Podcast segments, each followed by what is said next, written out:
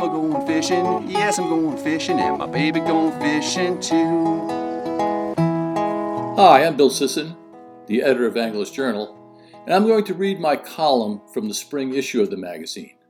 It's a subject that applies to any season and to any form of fishing, and that's keeping things simple, lightening the load, not being a servant to technology, but having it work for us.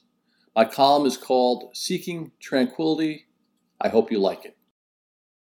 I've always felt most in harmony with the natural world when traveling light, unencumbered with excess gear, and free of distracting technology. I can't speak for everyone, but keeping it simple keeps me most comfortable in my own skin while I'm on the water and catching.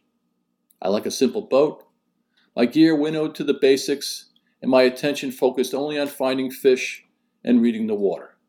The choppy seas off a headland, a tide rip making up a dark shore. The same goes when I'm on foot and studying the surf, walking a northern stream, or chasing bass and panfish around a farm pond. You know the feeling when you're dialed in, tapping your intuition, observing, mulling, and weighing everything around you. You catch something from the corner of your eye a swirl, a turn that hovers a beat too long, a flicker of bait that you're still not sure was real or imagined. You fish a hunch based on a whiff of honeysuckle and wild rose as you bounce down an island road. You don't need a calendar to tell you the time is right. On a spring evening, the cool, salty breeze quickens your step as you wend your way down a sandy trail to a salt pond, where you'll first work a match thin epoxy sand eel and then switch to a small black streamer. Marsh birds provide the high notes, and the surf thudding on the steep beach face across the dunes contributes to deep rhythms. You shuffle east down a long sandbar, casting and moving, bumping into spawning horseshoe crabs until you can step no further without shipping water. A little bit of heaven in May. When I was a kid, more was always better. I had a large tackle box filled with a few plastic floating minnows, a fake frog, plastic worms, hula popper, a jitterbug, and a swimming beetle, along with the requisite Dardevles, Mepps spinners, and all the other paraphernalia I once treasured.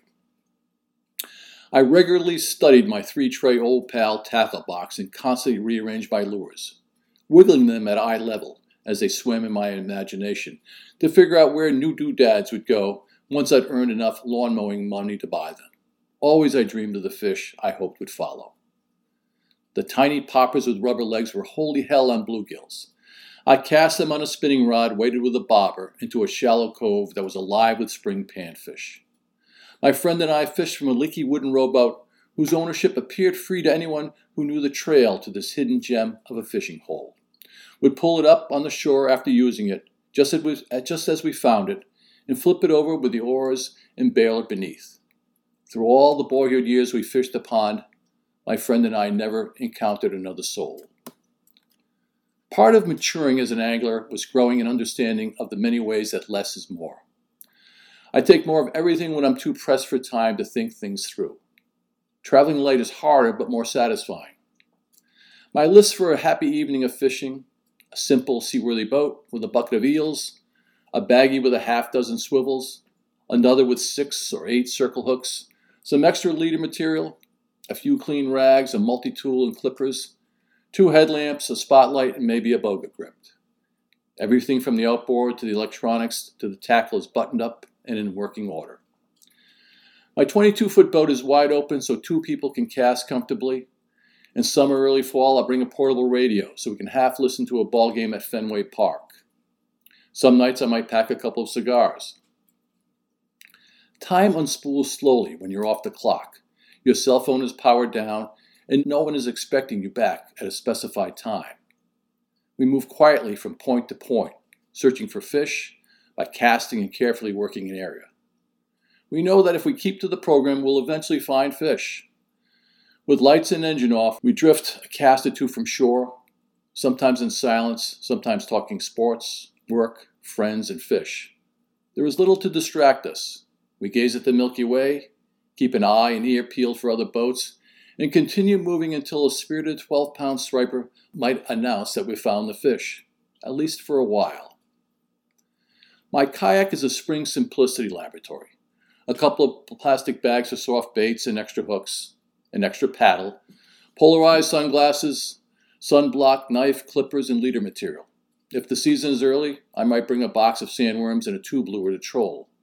I'll weave in and around the river reefs, rock piles, scrubby little islands, and mud flats, gazing at newly arriving fishhawks, herons, and terns, waiting for the sound of the drag to rip me back into the here and now.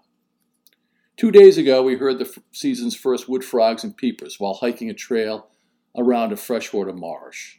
A day or two later, snow and sleet rained down. My thoughts around spring fish.